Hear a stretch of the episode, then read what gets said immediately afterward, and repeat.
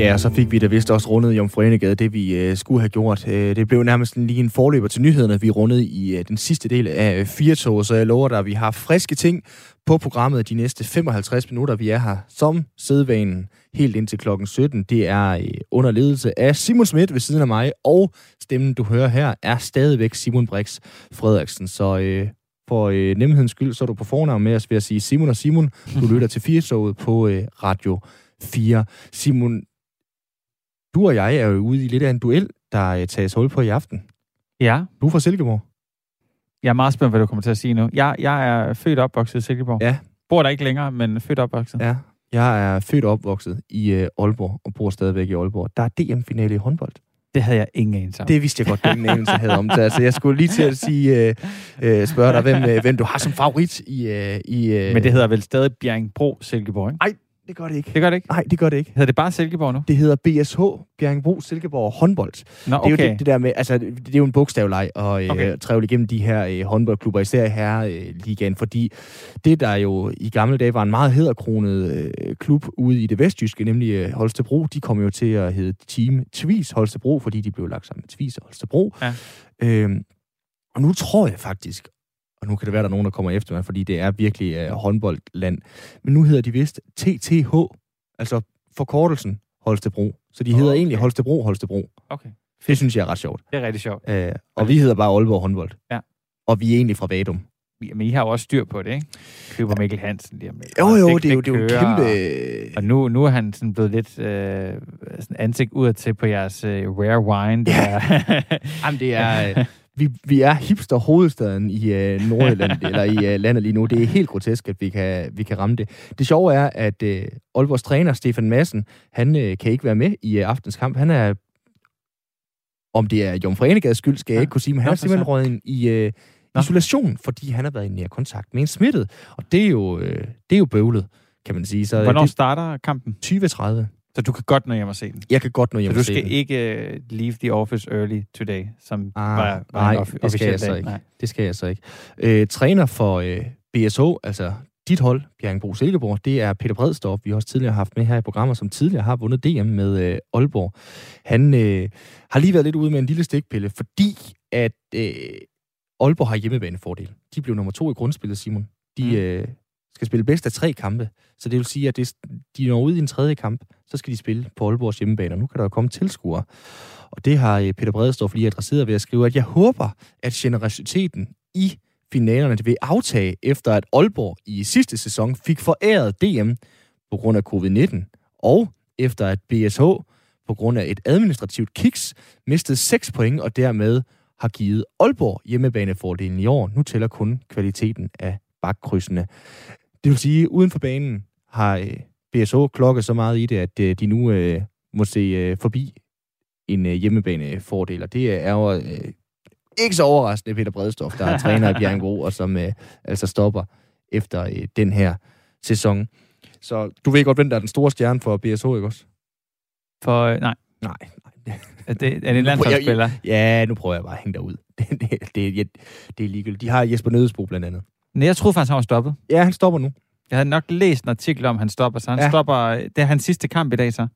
Nej, de spiller jo øh, i hvert fald igen. Jeg forstår ikke håndbold. Ej, du forstår godt, at de spiller to kampe. Hvis Aalborg vinder Nå. i dag, så spiller de mod Bjerg, Ja, eller spiller okay. de i Silkeborg om nogle dage. Ja, okay. Og hvis Silkeborg så også vinder om nogle dage i Silkeborg, så spiller de en tredje kamp. Så han har potentielt tre kampe tilbage i sin karriere. Ja, okay, okay. Modtaget. Modtaget. Okay. Skal vi så ikke bare komme i gang, Simon, inden du bliver mere der med? Vi skriver øh, start juni, men fra 1. juli, der skal alle katte øremærkes, eller chips. Øh, det, det forstår jeg ikke, det ord. Øh, chips må det være. Hvordan udtaler du det? Det har jeg ingen anelse om. Nej, Jeg det- synes, du rammer den okay. Jamen, gør det er nemlig det. Jeg, vi, jeg er spændt på det. Vi har heldigvis en øh, kilde med, der kan gøre os øh, klogere på det. Det er, øh, som sagt, 1. juli, at alle katte, katte de skal øremærkes, eller chippes. Ja. Hvis øh, de ikke Ja, er... chippes. Ja, Ja, chippes. chippes. Men Det, det er sådan, det, det der engelske ord, der hvordan du øh, skal bøje det Europa-koppen. Hvor mange Europa-kops, eller kopsene. Lang historie kort. De skal altså øremærkes fra 1. juli. Hvis de ikke er det, så må andre mennesker tage katten med hjem og beholde den. Det må man ikke, hvis man finder en cykel, som ikke er meldt stjålet, men det må man altså med en øh, kat. Hvis en person har fundet en kat, og den er øremærket, så skal ejeren hente den inden for 24 timer, ellers så øh, må katten gives væk til en fremmed. Det er en ny lov for katte, som altså gælder fra øh, næste måned. Annette William Jensen, velkommen til. Hvidland Jensen. Hvidland, det kører rigtig godt for mig med at sige ja. de her ting. Uh, Hvidland, det har næsten også ja. været mærkværdigt med et dyrenavn, Villand, uh, til, ja. uh, til en historie om katte. Nå, Annette Hvidland Jensen, ja. du er medstifter og kasserer i foreningen Simba, som arbejder med herreløse katte. Velkommen til. Ja, tak skal du have. Risikerer... Og det hedder chip eller chipning. Chipning, okay. Ja. Jamen, det er sjovt, de der engelske ord, der nogle gange gør sit indså der, hvordan vi lige skal, skal bøje den. Og især når man er så ja. jysk, som jeg er, det er noget bøvl. Ja, det er ja. ikke nemt. Nej. Men, men, men lige for at korrigere dig, fordi det er jo faktisk, når du siger mærkning og chipning, det er jo to ting. Altså, der er jo øremærke, og så er der chip. En chip, det er den, de skyder ind. Og så, øh, vi anbefaler jo, det gør vi også i vores forening, at samtidig med, at de får en chip, så får de øh, tatoveret et C i øret, fordi okay. så kan folk se, at katten er chippet. Ja, fordi sådan som jeg forstod, da jeg også læste øh, baggrundsinformation til det her, og også øh, læste, øh, øh, hvad hedder det, selve oplægget, så troede jeg, at, at øremærket i den ville øh, chippen sidde, men det er ikke tilfældet, kan jeg høre. Nej, man Nej. skyder chippen ind i kroppen, ligesom mm. du gør på hunden, og øh, så, så laver man gerne et øh, C i øret. Mm. Øh, de fleste steder i hvert fald. Ja. Øh, det, det, så har man øh, dækket sig ind både okay. på den ene og den anden måde. Nogle får kun øremærket kattene, men, men vi anbefaler, at man gør begge dele. Så, øh, så er man i hvert fald sikret. Og så til det, det reelt øh, handler om, nemlig øh, det, der altså træder kraft her fra, fra 1. juli. Risikerer man ikke, at, at katteejere, som er meget glade for deres katte, kommer til at miste deres katte ved den her nye lov, Annette? Jo, det gør man.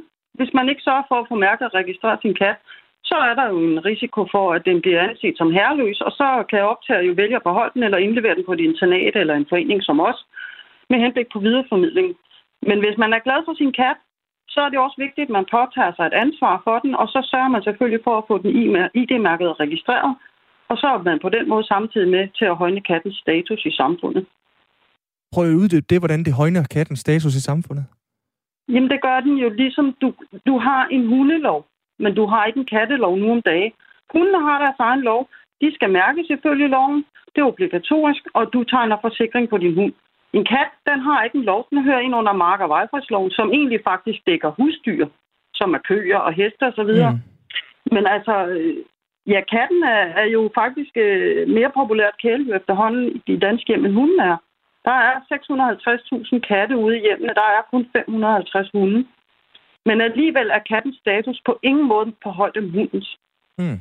Så, så, så, ja. er det derfor, I også mener, at den her lov er en god idé, fordi den højner kattens status, og den giver simpelthen katten nogle, nogle rettigheder, som den ikke har haft før? Ja, fordi så kan det være, at folk begynder at opfatte, det er jo i hvert fald vores håb med tiden. Vi synes jo ikke, det her er nok.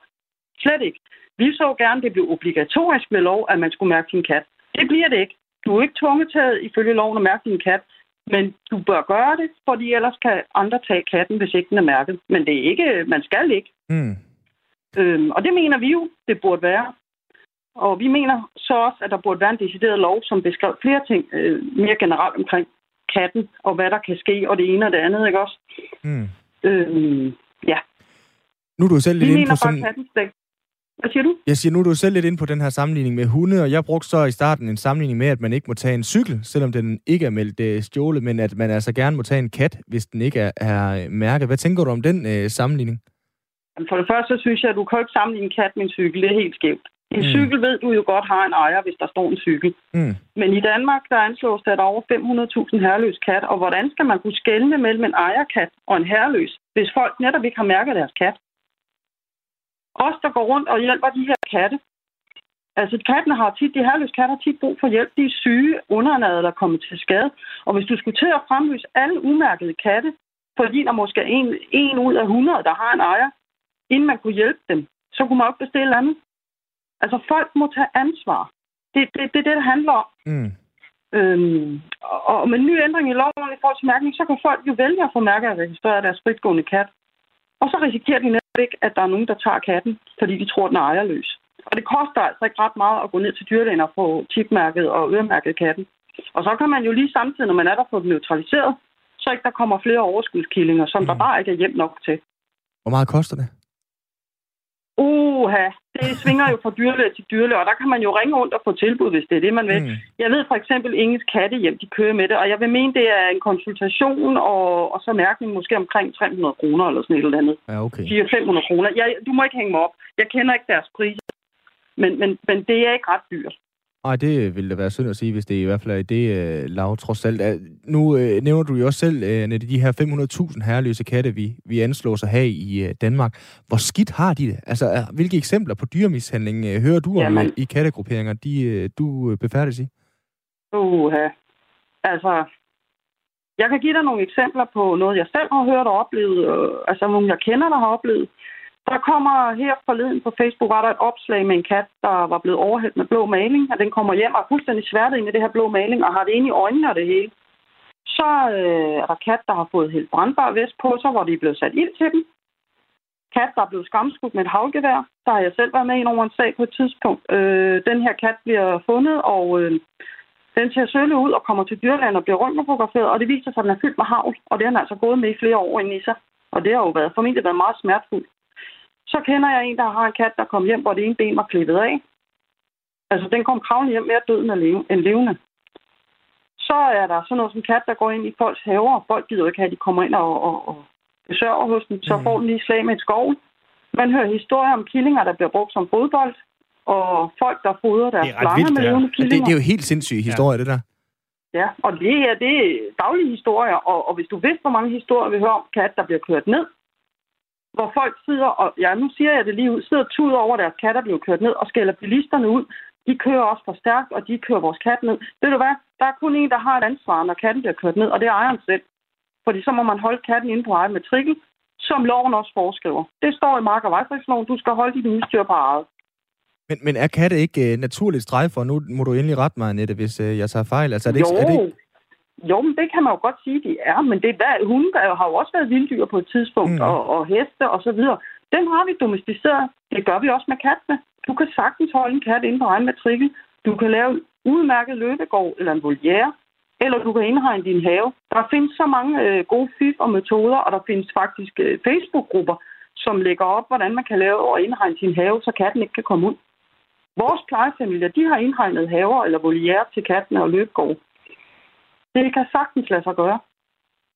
Jeg sidder, stadigvæk og er det, jeg sidder stadigvæk og er et par for de øh, eksempler, du, øh, du gav på de øh, former for mishandling, der har været over for katte. Og, og, og nu tænker jeg øh, bare højt, kan man lave lovgivning, hvor man lovgiver sig ud af de ting, øh, så de ikke sker? Fordi det lyder jo bare som, øh, ja nu bruger jeg et udtrykket gal mands værk, hvis man hælder blå maling over en kat, eller klipper et ben af en kat. Det lyder jo helt grotesk du kan jo ikke lovgive dig ud af, at folk er syge i hovedet. Undskyld, mm. jeg siger Nemlig. Men du kan stramme loven, så folk bliver straffet endnu hårdere. Ikke? Og der har vi jo så heldigvis, altså vi har jo dyrevelfærdsloven.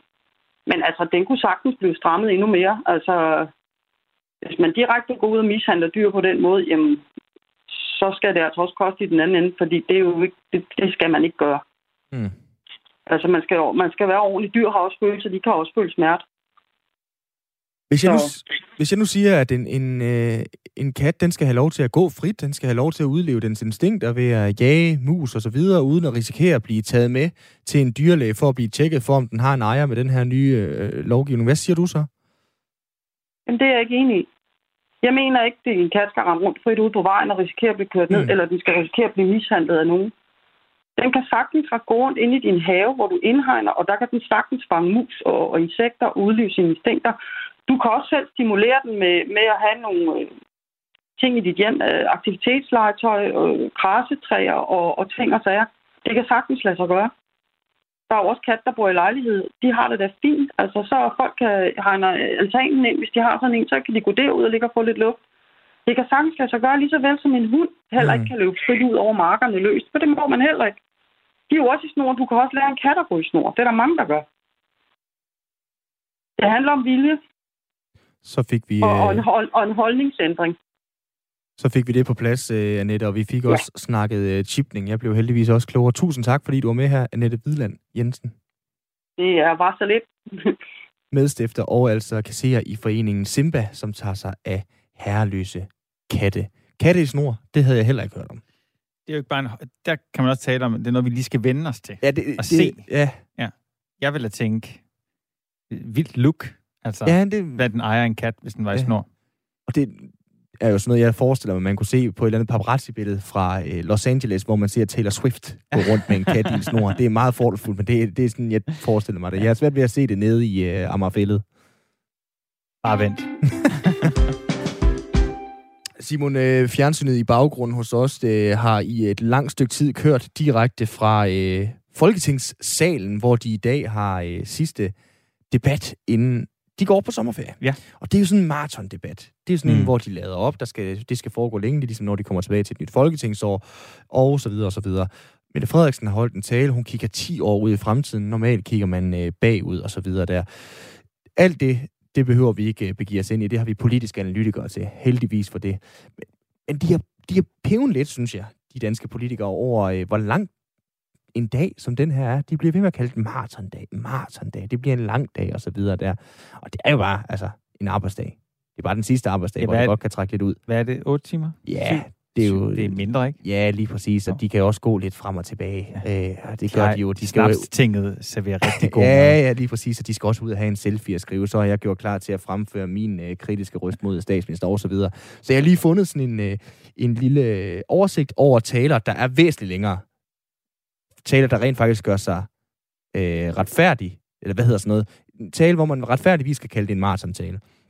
Verdens længste tale ifølge Guinness World Records, det er 53 timer og 10 minutter.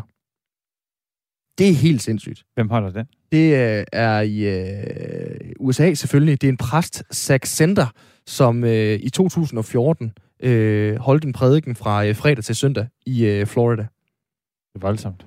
Ja, det synes jeg måske også. Altså, hvor lang tid har det taget at skrive den også? Han må, han må have jammet lidt undervejs, det tænker jeg. Han er god til at improvisere. Ja, det tænker jeg også. Øh, den her oversigt, øh, jeg har fundet, det er efter, at øh, Yahya Hassan, han øh, i anledning af, at han stillede op for Nationalpartiet tilbage i Folketingsvalget for øh, år tilbage, holdt en tale på 55 minutter. Og er der så folk, der lige byder ind med det her. Fidel Castro kan også det der. Mm. Det er jo sådan en mand, man har hørt myter om, hvor lange taler han kunne holde. Han øh, holdt en tale, der varede syv timer, og ifølge ham selv havde han ikke forberedt sig på talen ikke giver god mening. Han er, så har han altså ordet i sin magt. Han så bare stillet sig op, og så har han bare tænkt, wow, det første kvarter, det går virkelig godt. Nu ja, afhængig af, hvor god talen var, man ordet i sin magt. Ja, ja, det er rigtigt. Ja, man kan sige, jeg tror i Cuba, du kan bare lave en, uh, en hvad hedder, underskriftsindsamling. Der tror jeg, de fleste siger, Fidel, han kunne godt det der med at tale. tænker du ikke det? Åh, oh, jeg tænker. Ja, nemlig. Så uh, det er bare lige med at tørre øjnene, tænker jeg, for de der folketingspolitikere. Nu skal vi tale om gule øer i et hav af orange farver, fordi sådan ser Udenrigsministeriets verdenskort ud, når det kommer til rejsevejledningerne. I rejsesammenhæng, der kan vi sige, at orange betyder, at det er ja, lidt øh, bøvlet, øh, men ikke umuligt at komme ud, komme til den destination. Men skul betyder, øh, vi pakker kufferten. Øh, og, så, øh, og flere af danskernes favoritrejsemål, BRICS. De er for nylig blevet gule, og det har givet danskerne mod på at øh, rejse igen. Og det skal vi tale med dig om, Thomas Jessen, der er datachef hos øh, TUI. Velkommen til programmet. Tak skal I have. Hvor, øh, hvor vil vi danskere gerne hen og rejse? Og ja, altså hvor vi vil øh, hen, og hvor vi kan komme hen, det, det er jo ikke nødvendigvis øh, to sider samme sag. Øh, det vi kan se lige i øjeblikket, det er jo selvfølgelig, at øh, Mallorca er ekstremt populært. Det er selvfølgelig kvæg, at øh, Mallorca er blevet gul, øh, så vi må øh, rejse derned. Øhm, og, og det kan man jo så se i, i forhold til det rejsemønster, vi ser lige nu og her. Øhm, og der har vi ekstremt stor efterspørgsel på, på Mallorca. Øhm, når vi kigger lidt længere frem, når vi når frem til, til, til juli og, og august, øhm, så kan vi se, at så begynder nogle af de øh, græske øer at blande sig lidt i, i søgemønstret, men, øh, men de er desværre ikke åbne endnu, øh, så derfor så ser vi ikke helt den øh, effekt, som vi ser på, øh, på Major i øjeblikket. Og nu taler du rejsemønstre. Hvem, hvem er det, der gerne vil ud og rejse? Altså, hvem er mænd? hvilke type danskere, hvilke grupper vil gerne ud og rejse? Jamen altså, det vi kan se lige nu og her, det er faktisk, at vi, øh, vi har lidt flere af de unge, som, som sidder og kigger på rejser og køber rejser lige i øjeblikket. Og nu sidder jeg så og sammenligner med 2019, som var sidst, hvor vi havde et øh, nogenlunde normalt øh, rejseår. Øhm, men faktisk den gruppe, som er markant størst i, i stigning øh, sådan, øh, i forhold til 2019, det er, det er 65 plus. Øh, øh, og det skyldes jo nok flere årsager. For eksempel så der er sikkert mange, der ikke er på arbejdsmarkedet, så man kan reagere forholdsvis hurtigt i forhold til at tage en afbudsrejse. Øhm, og så er der givetvis også rigtig mange af dem, der er blevet vaccineret i mellemtiden. Og hvem er det så, der, der tøver, der stadig tøver, Thomas Jensen? Jamen, det er jo lidt øh, børnefamilierne, kan vi se stadigvæk. Altså, vi, vi kan se dem, der, der søger og, og booker af børnefamilien. Det er primært dem, der har små børn, som ikke er afhængige af at skulle rejse i, i juli, men kan tage afsted nu her i, i juni måned til Mallorca. Øhm, og dem, vi så lidt står og, og kan se tøver en anelse, det er, det er øh, de børnefamilier, der har børn i, i skolealderen, så dermed er, er nødsaget til at rejse i, i juli og starten af august, og de er stadigvæk lidt afventende øh, i forhold til at bestille sommerrejsen. Vi kan se, de søger, øh, men slår ikke til i samme grad. Og ja, du sidder som datachef hos TUI. Altså, kan du tale om, hvor markant hoppet er i forhold til, hvor mange øh, danskere, der er ude at rejse nu? Jamen altså, jeg kan sige, at øh, Mallorca ligger markant over, jeg tror, at jeg sad og kiggede på i dag, og der ligger vi øh, sådan 31 procent over, hvad vi lå og solgte i, øh, i 2019. Øh, når vi når hen i, i, i juli måned, så er vi altså stadigvæk et, et, et godt stykke øh, derfra. Øh, men altså, det vi sidder og håber på, det er jo, at øh, på et eller andet tidspunkt inden for en kort øh, stund, så, så bliver de græsbøger forhåbentlig også gule, og så er jeg sikker på, at den ketchup-effekt, som alle går og taler om, og som vi har set fra Mallorca øh, nu her, at den, øh, den også kommer, når først de græsbøger de åbner op. Mallorca, Thomas, er det bare en hulens masse danskere, der vil ned og holde noget grisefest, eller hvad er det? Nej, nej, det, det synes jeg nu ikke rigtigt er. Altså, vi, vi kunne primært også se det på, på hver de hoteller, vi sælger lige i øjeblikket, at, ja. at, at de, de taler lidt mere til, til parerne, øh, og det er forholdsvis dyre produkter, man, man, man køber. Så jeg antager, at der både er noget akkumuleret forventningsglæde og nogle akkumulerede feriepenge, som øh, skal brændes af. Men lige præcis med Mallorca, og så også øh, med de græske øer, som vi øh, forhåbentlig kan kigge ind i, også bliver øh, genåbnet, i hvert fald for, for rejseselskaberne. Er det, er det meget også sådan all-inclusive-agtigt, fordi at man jo på den måde vil, vil kunne være sikker på, at man holder sig inden for et relativt afgrænset område? Eller, fordi den, den måde, vi vil rejse på, er vel ikke den samme som for to sommer siden, for eksempel? Ja, men altså, det, den havde vi også spekuleret lidt ind i, den her omkring all-inclusive-rejsen, mm. om, om den ville være for nedadgående i forhold til, at øh, det jo er præget af tit ofte noget buffet.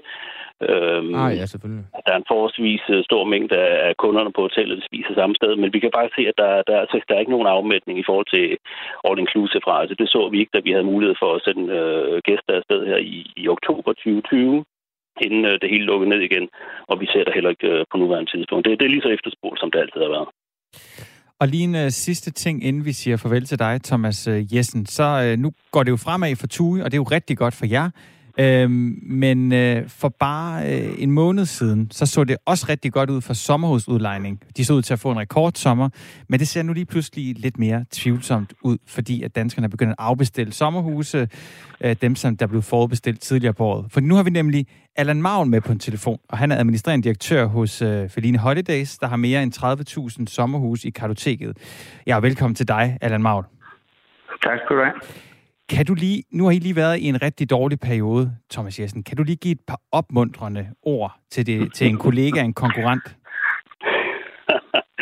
ja, altså, med, med, med lidt glimt i øjet kan jeg vel sige, at de fik lov at låne nogle af vores kunder sidste sommer. dem vil vi frygtelig gerne have tilbage. Når det så er sagt, jamen, så håber jeg da for, for sommerhusbranchen, at, øh, at tyskerne snart øh, får lov at øh, komme på ferie i Danmark uden de restriktioner, vi ser lige i øjeblikket, fordi det tror jeg alle sammen, vi er klar over, hvor vigtigt det er for, for sommerhusbranchen. Tak til dig, Thomas Jessen, datachef hos TUI. Det var så lidt, tak. Og nu over til dig, Allan Maud. Du er som sagt administrerende direktør hos Berlin Holidays, og så for en måned siden, der så det ud til, at I skulle have en, et brag af en sommer, men hvordan ser det ud lige nu? Jamen, det ser mere kompliceret ud, fordi at, øh, som min kære kollega lige sagde det der med, at øh, der er jo mange danskere, der har booket et sommerhus øh, i den øh, frygt for dem, at de ikke kommer og sydpå. Og øh, nu åbner muligheden så, så for, at de kan komme lidt sydpå i varmen, og, øh, og så afbooker de så huset hos os. Og så savner vi nogen at putte ind i husene i stedet for, fordi at at øh, fævsudlejning, det er jo to tredjedel tyskere. Og de må ikke krydse grænsen, så, øh, så lige for øjeblikket, så har vi ikke rigtig mulighed for at erstatte dem øh, med nogen. Hvordan har mavefornemmelsen det lige nu? Jamen, det er jo, det er jo, øh, det er jo, det er jo regeringen, der ligesom afgør det, fordi at, øh, at incidenstallene i Tyskland, det er fint, men øh, regeringen vil bare ikke åbne grænsen. Vi må gerne tage til Rumænien, men, men grænsen til Tyskland vil de ikke åbne, altså, og så langt det den ikke er åben, så, øh, så har vi ikke nogen god mavefornemmelse. Men, men når det så er sagt, det også, så løber de jo som stille og roligt tør for, for argumenter for ikke at gøre det. Ja, fordi jeg skulle lige til at sige, hvor, hvor, hvor hurtigt kan de mobilisere sig, øh, tyskerne? Er de så øh, grundigt et folkefærd, som man nogle gange har øh, skudt dem i skoene fordomsmæssigt, eller, eller kan de godt slå til og så tøffe direkte op til den øh, jyske vestkyst, som de kender og elsker, så snart der bliver åbent, eller hvad tænker du af dem? Det, det er jo sådan lidt, øh, det, det, det, det er lidt kompliceret, fordi øh, de må jo godt tage til Øst, og de må godt tage til Mallorca. Og jo længere tid der går, jo, jo færre færre fisk har vi i den sø at fange, fordi mm. at, så har de valgt en anden destination. Øh, så derfor har vi jo rigtig meget behov for, at det snart kommer. Øh, så skal det også siges, at der er jo rigtig mange tyskere, der har booket. De booket i oktober måned, og så siger de nu, 16. juni, så skal vi til Danmark. Øh, mm. Vi har jo også risiko for, at de bliver tvangsannulleret, fordi de ikke kan komme til grænsen. Så skal de have en 10-dages karantæne, hvis de kommer til Danmark, og det er der jo ikke nogen, der giver. Og i sådan en situation, øh, Allan Maul, som kan virke, du ved, øh, ja, som du selv siger i starten, kompliceret, men også selvfølgelig trist for jer. Er der nogen, du bliver sur på i den her sammenhæng? Altså dem, der aflyser politikerne eller tyskerne, der ikke kommer?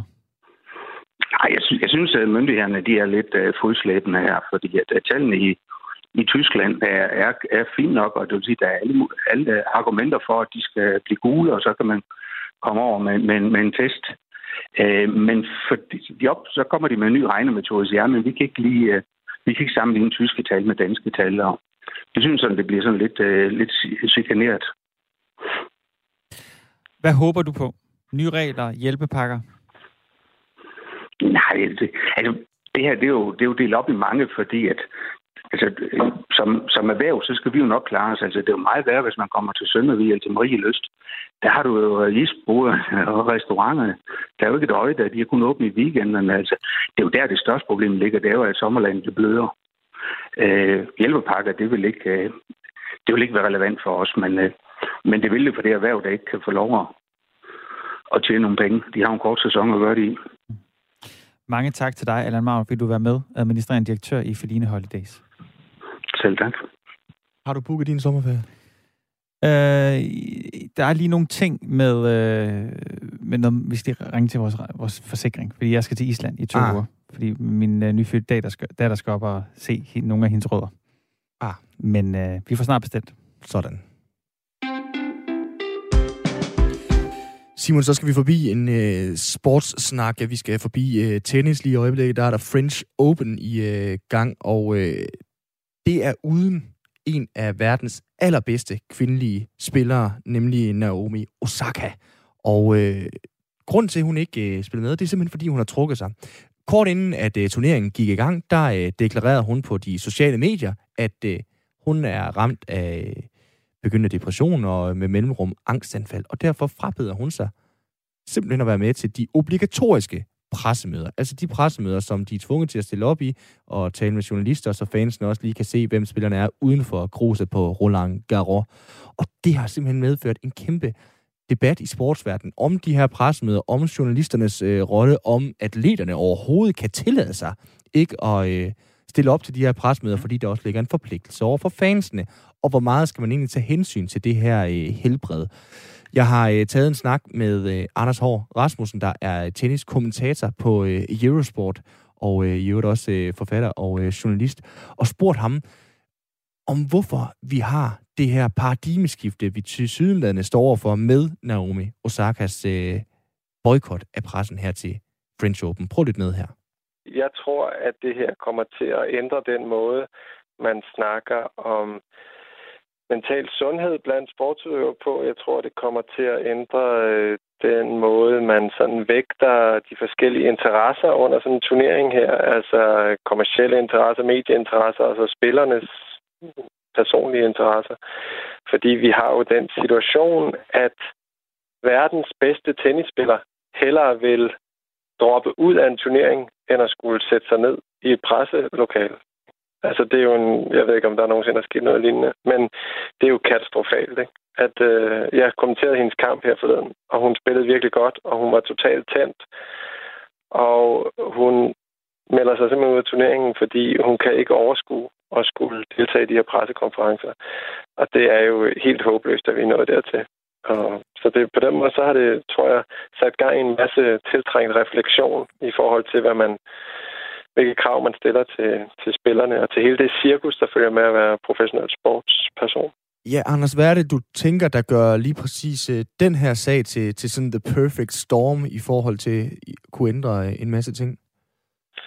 Ja, det er et godt spørgsmål. Jeg tror ikke, der er nogen, der har set den her skulle uh, fylde så meget. Det ene, tror jeg, er, at det ligesom er Naomi Osaka, som jo er meget hurtigt blevet sådan et ikon på en eller anden måde. Ikke? Altså, når hun taler, så lytter folk. Øh, hun er allerede sådan aftager fra Serena Williams i forhold til at ikke bare være en tennisstjerne, og nærmest ikke engang bare være en kæmpe sportsstjerne, men, men altså at være sådan lidt kulturelt ikon på, på mange måder, ikke? Og har jo været meget sådan engageret i Black Lives Matter bevægelser, protester og demonstrationer, både på gaden, men også på tennisbanen. Og, altså, så, når hun melder noget ud, så bliver der lyttet. Og, øh, og så tror jeg måske også, der har været sådan en... Altså, der er jo et eller andet omkring det her forhold mellem journalister og medier og så sportsudøvere, som bare er... Altså, jeg har været til mange af sådan nogle pressekonferencer, ikke? og de er gyslige, de fleste af dem. Altså, spillerne gider ikke være der. Vi gider ikke høre på deres øh, pladespillersvar, og alle skal lidt være der. Vi skal være der, fordi vores redaktører vil have øh, citaterne, og spillerne skal være der, fordi det er de kontraktforpligtet til, og det er bare et frygteligt, et frygteligt, frygteligt scenarie. Og så er der endelig nogen, der siger fra, og det er altså noget, der virkelig får folk op i stolene. Og det tror jeg nu også, der er to, hvis jeg lige skal udvide der. Så er det også fordi, at der er, det giver nogen anledning til at sige, at hun er en forkælet prinsesse, der har så mange millioner, hun bare kan føle sig for vigtig til at gøre sine forpligtelser, som alle kollegerne skal. Hun kan bare betale bøderne. Og så er der den anden del, som mm. kan råbe op om, at åh, nu har vi igen den her forfærdelige øh, journaliststand og hele sådan noget Trump-agtig anti-presse, anti-medie. Øh, altså, der er en masse narrativer, der ligesom kan kastes ned i den her konkrete sag. Ja, lige præcis. Altså, et eller andet sted, du er jo også inde på, og, og din kollega på The Guardian, Jonathan øh, Liu, han skriver jo også, at, at det her, det er jo en af verdens allerbedste atleter, som hellere vil forlade en af de allerstørste turneringer, en af de allerstørste arenaer, end at snakke med, øh, med pressen. Hvad siger det dig til, hvad det er, vi er kommet til her i 2021? Altså, det, jeg tror, at det siger også noget om, at øh, Naomi Osaka er, øh, har et meget skrøbeligt sind. Det har hun jo også meldt ud. Ikke? Hun mm. lider af sådan depression med jævne mellemrum og har gjort det de senere år. Og, hun, og det er meget angstfyldt for hende at skulle sætte sig øh, ned i sådan et rum foran sådan verdenspresser. Jeg tror også, altså det kan både sige noget om hendes personlighed, men der er også noget omkring at være øh, øh, mørk kvinde og skulle sætte sig ned foran sådan et rum, primært befolket af hvide mænd, som rigtig gerne vil høre om, hvordan det er at være kvinde og mørk, og hvad hendes protester mod Black Lives Matter går ud på. Altså, så det at skulle gennemleve øh, og forklare sig selv på den måde, kan være enormt krævende. Og hvis man så oven i købet fra start af er sådan lidt måske øh, introvert, øh, generet, social akavet, som Naomi Osaka er, så det, kan det bare være enormt krævende, tror jeg. Og, mm. øh, og det, det siger noget om, det er, at man har sådan et system, hvor det er bare sådan den gamle skole, ikke? Kæft, trille retning. Du, der er bøde, hvis ikke du stiller op. Og ikke et system, der ligesom kunne sige, okay, du har det rigtig svært. Det skal vi selvfølgelig finde en løsning på. Du har jo også tidligere beskæftiget dig med, med køn, øh, Anders, eller gør det nok øh, stadig et eller andet sted. Altså, er det interessant at tale om, hvorvidt der også ligger en form for kønsdiskrimination det her. Altså det spekulative i, hvorvidt at øh, der var sket det samme i forhold til kritik, også af Osaka, hvis det nu havde været en mand, Federer eller Nadal for eksempel, der havde gjort det her. Ja, altså, jeg tror på en måde har hun måske det privilegium, Osaka, som kvinde, at at det kan være lidt nemmere at stå frem og fortælle om ens psykiske problemer, ens usikkerhed og ens depression, fordi at, ja, der er noget omkring den skrøbelighed, at stå ved sin skrøbelighed, som måske kan være nemmere. Altså i forhold til det, det ser vi meget sjældent mandlige sportsudøvere mm. stå frem og, og sige. Når det så er sagt, så, så er det meget påfaldende, at vi i, i den her sæson, hvor vi har nogle af de største mandlige stjerner som har gang i frygtelige ting. Ikke? Novak Djokovic, som er sådan en anti-vaccine-dude, og som holder superspreder-events, og øh, fuldstændig klokker i den på den ene eller den anden måde. Øh, uden at de store institutioner i tennis ligesom træder sammen og løfter pegefingeren over for ham. I øvrigt heller ikke, da han boykottede en preskonference ved US Open i efteråret, efter han havde tyret en bold i hovedet på en linjedommer. Og så har vi Alexander Svedev, en af de helt store unge stjerner, som er udsat for virkelig detaljerede og alvorlige anklager om øh, partnervold, som der heller ikke har været nogen reaktion på øh, fra nogle af de store institutioner. Men når så der kommer en Naomi Osaka og siger, jeg har brug for ikke at deltage i pressekonferencerne, jeg vil betale bøderne i stedet for, så træder de sammen og udsender en virkelig modbydelig, altså sådan næsten mobbende erklæring, der tror hende med bål og brand og udelukkelse, ikke bare for den her turnering, men også fremover. Altså, ja, der kan man godt sidde sådan og tænke, at skulle I ikke lige øh, finde sådan vægten frem og finde ud af sådan proportionelt, hvad der er vigtigt her at træde ind overfor? Ja, fordi nu har jeg jo selv også læst den der fælles statement fra de fire Grand Slams, Wimbledon, Australian og US Open, og så altså det i gang med en French Open, hvor de skriver, at de også har tjekket op på Osakas tilstand og Osakas helbred. Køber du den, Anders? Ja, altså jeg tror, de har ragt ud. Det gør jeg helt sikkert. Jeg tror ikke, de lyver. Altså, mm. de har helt sikkert ragt ud. Og, og, og ja, det hører selvfølgelig også med til historien, at Naomi Osakas øh, første udmelding, den kom sådan lidt uh, millennial-style, sådan notes screenshot øh, på sin telefon, og så bare delt på sociale medier.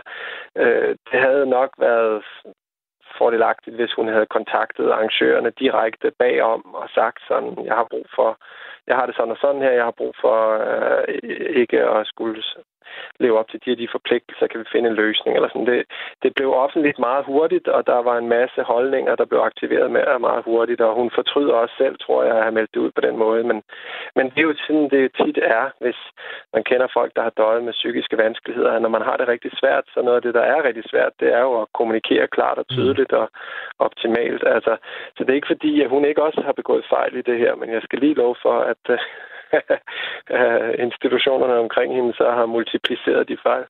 Ja, fordi de har jo også i det her statement øh, påmindet Osaka om hendes forpligtelser, også over for pressen, og så har de samtidig givet hende øh, en, øh, en bøde på 15.000 dollars. Sådan hele den her øh, håndtering fra deres side, du har jo nærmest allerede sagt det, Anders, men hvad tænker du om den? Ja, men det er, sådan, det er tennissporten, der er tennissportens egen værste fjende. Ikke? Og det er også sådan lidt det, er også sådan lidt det gamle, du ved, sådan, øh, det når de, the powers that be, ikke? altså de etablerede magtorganer, når der lige pludselig er sådan en ung opkomling, som stiller sig op der og siger fra, så jeg skal lige love for, at de rykkede sammen og tænkte, du skal ikke komme og ændre noget her.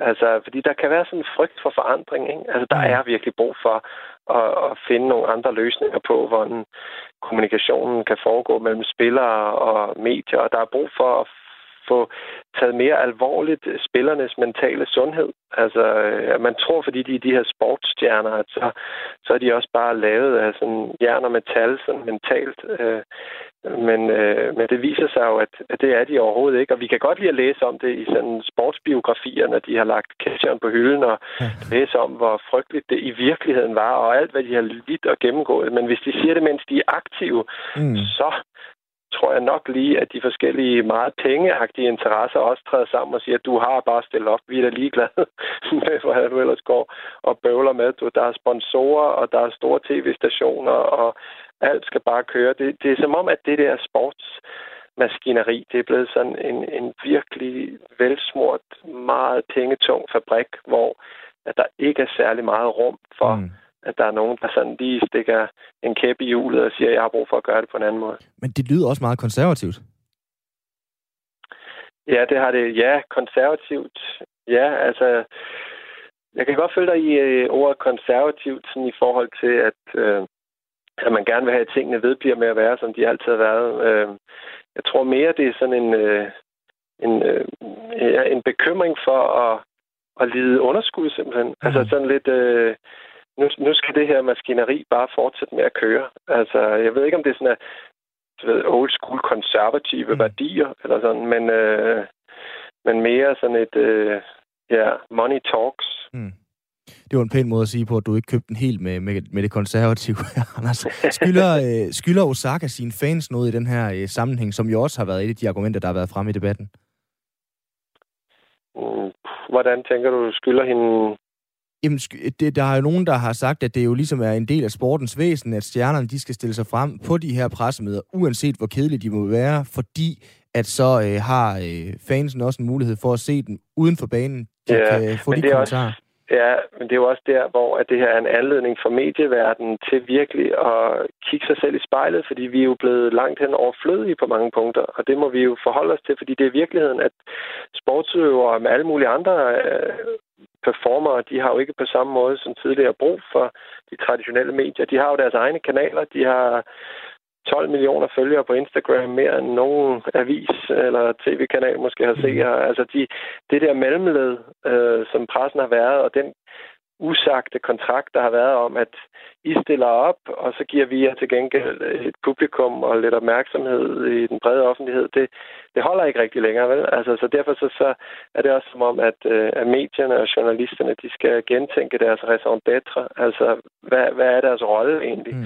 Og jeg må sige, bare som en, der har været med til rigtig meget, dækket en masse tennisturneringer og sådan noget, jeg vil sgu faktisk synes, det kunne være meget fint, hvis jeg i forbindelse med at skulle dække en kamp, øh, slap for at skulle ned til sådan en pressemøde, fordi så vil jeg jo få lov til at min redaktør til faktisk at skrive selv, mm. altså sådan, øh, og ikke bare skulle være tvunget til at citere Karoline Wozniacki for, at hun prøvede at tage det en bold ad gangen. altså, så på den måde, så er der også noget, der, man kan også vinde noget på en eller anden måde mm. ved at mm. give slip på det, man kender, men, men det kræver jo, at man ligesom tør miste fodfæstet et kort øjeblik, for så at, at finde en ny balance. Simon, prøv at nævne mig det mest spændende pressemøde, du kan huske. Præcis. et eller andet med Jürgen Klopp. ja, jeg er Liverpool-fan. Et eller andet med ham. Ja, det er rigtigt. Men de er, det er det kedeligste, der nærmest findes. Det er presmøder. Det her, det var altså Anders Hård Rasmussen, som øh, er kommentator på Eurosport, faktisk lige nu, som jeg talte med før udsendelsen. Hvor mange kvadrat, øh, kilo, øh, kvadratmeter bor du på? Oh, kilometer, det er meget få. Jeg tænker, at du har rigtig meget plads i på. Ej, hvor mange kvadratmeter bor du på? Øh, lige under 90. Lige under 90. Mm. Øh, kunne du godt tænke dig at bo på mere end lige under 90? Meget gerne. Ja. Faktisk gerne have en have, og så har jeg turneret med det her før, at, at øh, vi gerne vil have, øh, og nu siger vi, men øh, vi gerne vil have plads til høns, og det kan vi ikke. Du har sagt i studiet sammen med mig, at øh, herinde sammen med mig, at du, ja. din kæreste skal være i haven og passe på hønsene, ja, mens du læser weekendavisen. Præcis. Ja, det var fordi, vi havde Martin Krasting med, så jeg tror, det er derfor, du lige nævnte den avis. Ja, ja, det er jo nok mest oplagt. Ja. Vidste du godt, at hver øh, at, øh, at godt hver dansker, også børnene i gennemsnit, har 52 kvadratmeter. Nej. Jeg læser det lige for første gang nu. Det er jo ikke mig, der har skrevet det oplæg. Voldsomt. Jeg bliver selv overrasket. Ja, jeg bliver virkelig overrasket. Hold da op, det var lidt. Nå. Der er i hvert fald en lille tendens i Danmark øh, om at bo i uh, tiny houses, altså små huse, hvor køkken, stue, soveværelse, børneværelser osv. er komprimeret ned på meget, meget lidt plads. Og det er blevet udbredt de sidste fem år, og David Christensen, du bor på 33 kvadratmeter sammen med din kone og dine to drenge på 6 og 10 år. Ja, først velkommen til programmet. Tak skal du have. Er det egen fri vilje, at uh, I bor på så lidt plads? Øh, ja, det er det i hvert fald. Altså, vi, øh, det er en overgangsperiode, vi er ved at bygge til, så vi ender på 60 kvadratmeter for os alle fire. Men, øh, men det har været helt bevidst valg at gå, gå ned i, i plads for ikke at, øh, at have så meget spilplads.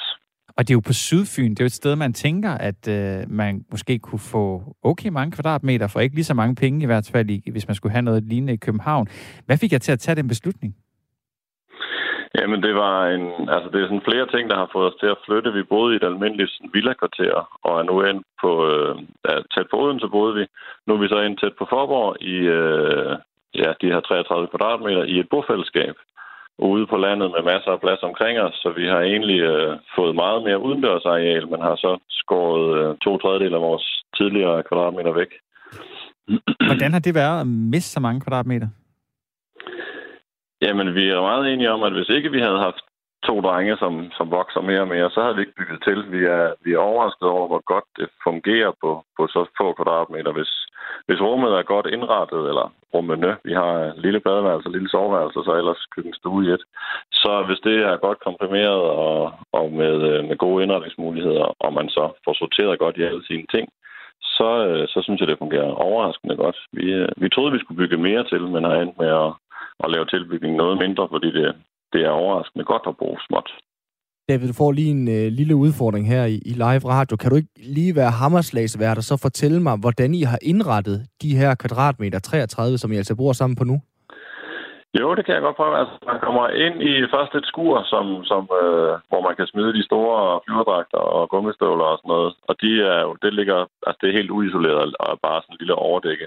Så træder man ind, øh, hvor der til venstre er et badeværelse på sådan cirka halvanden gange to meter, hvor der lige præcis skal være brusen i sit toilet og sådan et, et badeværelsesmøbel, og så er der et skab til, sin, øh, til vores øh, overtøj i gangen, og så går man derfra direkte ind i sådan en åben køkken-stue arrangement, hvor vi har en sofa eller sådan en bænk op ad den ene væg med opbevaring i, og hylde henover, hvor der også er opbevaring. Og modsat bænk er der så et stort, en stor foldedør på 4,5 meter, så vi har kig ud på naturen. Mm. Og så modsat gangen er der så, eller i entréen der, er der så et, et vinkelkøkken, øh, hvor vi også har en spiseplads. Og øh, øh, i øh, samme ende som badeværelse har vi så et soveværelse, som vi har bygget efter vores seng. Den var 1,60 i bredden, så det blev soveværelse også. Og så ah. har vi så bygget en køjeseng hen over vores egen seng, så børnene sover deroppe. Og sådan en øh, onsdag aften, øh, vilkårlig onsdag aften, det kunne være i dag, din øh, knæk på 10, han har en øh, kammerat på besøg øh, måske, og øh, din øh, anden dreng på 6, han øh, sidder og vil gerne lige øh, tegne øh, lidt, og dig og din kone er hjemme til aftensmad. Hvordan fordeler I jer rundt i, øh, i jeres hjem sådan en dag der, uden at øh, I føler jer klemt? Jamen, vi bruger rigtig meget tid udendørs, og mm. specielt når vejret er, som, som det i hvert fald er på Sydfyn i dag, så er vi kun ude stort set. Ah. Øhm, og så er det, jeg tror også bare, det er noget med at, at have respekt for hinandens behov, og, og, og øh, altså soveværelset er fint at lukke sig lidt ind i, hvis man skal sidde og læse en bog i ro. Altså, vi kan nogle gange godt lide at høre musik, øh, men, men min ældste vil gerne læse, så sætter han sig ind i vores seng og læser. Øh, så, så det, at vi har to rum, gør jo, at, at man kan sådan fordele sig lidt ud. Øh, men ellers så er det meget udendørs, det foregår, fordi vi har så, så gode faciliteter der også. Men nu siger du jo udenfor, og ja, det er godt vejr. Det er godt, det er det på Sydfyn. Det er det også her i Aarhus, men det er det jo ikke alle måneder om året i Danmark, mildest talt. Hvordan er det så, når vejret er skidt udenfor, at man ikke bare kan gå ud i haven og sidde og læse en bog? Øh, jamen, vi har ikke følt, at vi sådan er, er indeklemt på nogen måde. Jeg tror, at vi som familie er rigtig glade for at være sammen og, og giver plads til hinanden. Så, øh, så for os er det, altså det er fordi, de vokser, hvis de, øh, hvis ikke de blev større, så havde vi nok ikke haft brug for særlig meget mere plads. Men, men vi kan jo godt se, at, at med to teenagebørn i huset, så bliver det rart, at vi kan lukke døren ind til deres værelser. Så derfor er den her tilbygning i gang, hvor de får hver sit værelse. Altså, det er jo sådan en pseudokritisk interview, det her, David, med, hvor vi ligesom prøver at trykke dig på maven. Øh, fordi et eller andet sted, det lyder jo sindssygt hyggeligt. Hvornår er det mest frustrerende? Eller hvornår glæder du dig mest til, at I får den her øh, tilbygning? Ja, men vi har tit øh, nogle venner på besøg, som har for eksempel to små børn. Øhm, og når vi så øh, os voksne ikke er helt færdige med at spise, og børnene render fra bordet, så, så render de ikke så langt væk, jo. Og så kan, så kan det godt blive lidt lyt herinde, altså at der er fire børn, der, der leger togbane, og fire voksne, der gerne vil, vil snakke om, om øh, et eller andet bæredygtigt tiltag, eller hvad ved jeg, så, øh, så bliver det lidt, lidt trængt. Men det er jo også kun øh, ja, få aftener øh, om måneden, det sker. Og David, lad os, gå, lad os uh, træde tilbage væk fra det søvnekritiske. Uh, øh, hvad håbede I på at opnå? Jamen, vores plan var egentlig, at vi ville, have, altså, vi ville blive, være mere økonomisk frie. Vi, øh, vi følte lidt, at vi øh, var hoppet ind i hamsterhjulet sammen med rigtig mange andre, og så, så gik det bare af. Men vi havde ikke så meget tid til det, vi synes var var sjovt. Vi er ikke sådan de klassiske karrieremennesker, hverken mig eller min hustru. Men vi kunne rigtig godt lide, øh, hvis vi havde nogle ekstra fridage efter... Altså hele misæren her startede efter en jul, hvor vi havde nogle fridage og gik og lavede brænde til vores øh, masseovn, som vi varmede vores hus op med. Og det var bare super meningsfuldt, og vi synes det var mega hyggeligt, at vi som familie kunne gøre noget, der bragte varme til vinteren, og som, som var sådan meget håndgribeligt og, øh, og, og det øh, målet har været at få mere tid til det øh, lige nu går rigtig meget af tiden med byggeri, men når vi er færdige med det, så skal, så skal der gå meget mere tid som familie, hvor vi dyrker grøntsager og holder dyr sammen og finder på sjove øh, sådan så projekter. Er, har I ikke helt opnået det endnu, det I gerne vil opnå? Jo, meget af det har vi. Altså, min hustru har, har kunnet sige sit arbejde op for to og et halvt år siden, og har, har gået hjemme siden da, øh, uden indtægt stort set. Og det, øh, det har jo kun kunne lade sig gøre, fordi vi tog springet og kom, kom væk fra de, øh, altså, de faste terminer og, og den, den relativt store husleje. Øh, så en, en stor del af drømmen øh, startede jo, da vi flyttede herned. Øh, men, men det vi målet er ikke sådan helt opnået endnu, men, men jeg synes også, det er dejligt at være i en proces. Jo. Den nyder vi også meget. Det er godt at høre. Tak fordi du vil være med, David Christensen, der bor i øh, et tiny house sammen med sin familie på Sydfyn. Selv tak. Det er jo ikke, det er ikke meget, Simon. Det må, det må vi jo også bare erkende, men det lyder jo ret øh, hyggeligt og vedkommende, ja. og på en eller anden måde, hvad, hvad skal vi med al den øh, plads? Jeg var sådan en type, der tænkte, da jeg flyttede øh, ind til øh, byen, her skal jeg også opfostre børn, her kan jeg sagtens øh, se mig selv øh, de næste 10-15 år. Klip til halvanden år senere, hvor jeg vil ud og bo i en forstad med et hønsehus. altså, det er, jo, det er jo helt vildt. Er du vokset op i en forstad? Øh, ja, det er jeg. Jeg boede i, uh, centrum af uh, Aalborg, indtil jeg var uh, 6-7 år, vel. Okay. Så, uh, men ja, det er jeg. Så det er bare... Det er så skræmmende. Ja. det, det er så skræmmende. Simon. Ja, lige ja. præcis. Simon, der er ikke uh, forfærdeligt meget tilbage af 80 nope. for i dag. Vi skal hjem og se håndbold. Har du lige fundet ud af? Jeg har lige fundet ud af, men der er også uh, landskamp. Det er der. Danmark spiller mod øh, der kan Tyskland. Regne, du vælger håndbold over fodbold. Ja, men jeg er jo en type, jeg har jo ikke kanalen. Så på det der kanal 5. Nå, ja, det, det er ja, jo en af de der træningskampe, så det er på kanal 5. Det er en af de der obskure kanaler. Jeg har også kanaler. til kanalen. Ah, det kan du ikke sige. Vi slukker for mikrofonerne nu. Det her, det var øh, fire Hvis vi ikke er tilbage i morgen, så ved du, at det er fordi, at vi er blevet øh, fyret for simpelthen at have den ene og den anden kanal. Det var Simon Schmidt og Simon Brix Frederiksen. Tusind tak, fordi du lyttede med til fire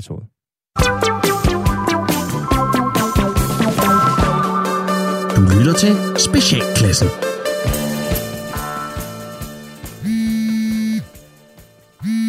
Ja, det er Jonas. Hej Jonas, det er Helle ned fra Bamsestuen. Hej Helle. Er, er alt okay? Øh, ja og nej, vil jeg sige. Nå, hvad, hvad nu? Jamen, øh, det ser ud som om, der er fundet lus på Bamsestuen. Åh, oh, for helvede, ikke igen, mand. Ah. Ah, undskyld, undskyld. Det, det, det fandme bare som om, det, der er hele tiden lus i omløb, mand. Hvor er det irriterende? ja. Ja, jamen, ja. hvordan tror du, jeg har det, var Jonas? Nej, det... Hvordan tror du egentlig? Fordi jeg er pædagog, og jeg står midt i orkanens øje, hver gang der er udbrud lus. Ja, det... Det, er, det er faktisk ikke sjovt. Det er det ikke. Nej, nej, nej det, det, det... Og, og det er jo aldrig sjovt for nogen, når man finder lus, nej. men det er altså især ikke særlig sjovt for alle os pædagoger, som står for skud, øh, når de der små skadedyr igen og igen titter frem. Og det ja. er jo ikke, fordi vi får fartillæg eller noget i den stil, nej. fordi det er jo som sådan ikke farligt, men ah, ja, det er jo som du selv siger, det er super irriterende. Ja, det er det sgu. Det, øh, nå, jamen ved du hvad, så må jeg jo i gang med lusekur og tættekam og få ham kørt igennem, ikke? Ja, det må vi jo se os nødtaget til at, at bede alle jer forældre om. Jamen, det skal vi nok gøre. Ja, ja for vi kan, ja, vi kan jo ikke rigtig bede om at, at, at rave håret af jeres børn. nej, nej, det, det vil sikkert være smart, men øh, den går nok ikke. Ja, ja det, ville, det ville faktisk være smart. Jeg tænker, at de der små bæster, de, de trives jo i, de trives jo rigtig godt i sådan noget langt og tykt hår. Ja, det gør de sgu. Ja, det gør de. Det gør de. Lukas Emil, han har jo efterhånden også fået en ordentlig manke, var? Mm, ja, ja, det har ja? Ja. Okay, ja. Så han, han synes ikke, det er for varmt i det her gode vejr, eller hvordan? Nogle gange, nogle gange, men altså, han kan jo godt lide det der sådan halvlange look. Ja, ja, ja, ja, selvfølgelig. Ja, det er da også meget pænt. Det er bare, øh, ja, det er upraktisk. Især når der kommer lus ind i billedet. Ja, ja jamen, det er selvfølgelig også noget møg, og jeg kan sgu da love dig for, jeg hader da også at stå og rode efter lus i den høstak, han render rundt med, men altså, det er jo sådan, det er. Mm. Ja, jamen, det er jo også, det er jo helt op til forældrene, om deres børn, de skal klippes. Øh, ja, det er det. Ja, selvom, selvom man kan sige, at det at gøre noget uselvisk for alles bedste, øh, det er jo, ja, det er jo flot. Så er det jo ikke noget, vi pædagoger, vi kan, vi kan bede jer forældre om. Nej, det, det vil jo også være lige i overkant, ikke? Ja, det ville det da. Men øh, så må vi jo leve med, at lusen er tilbage igen. igen, igen. ja, Helle, men altså, medmindre du har andre forslag end kroner over drengen, så tænker jeg, at vi uh, herhjemme, der går vi bare i gang med tættekampen. Ikke? Ja, ja, men det gør I. Så gør jeg det samme hernede igen, igen, igen. det er jo fint. Altså, det er jo også det, jeg er her for, ikke? Jeg er jo, ja. jeg er jo bare pædagog.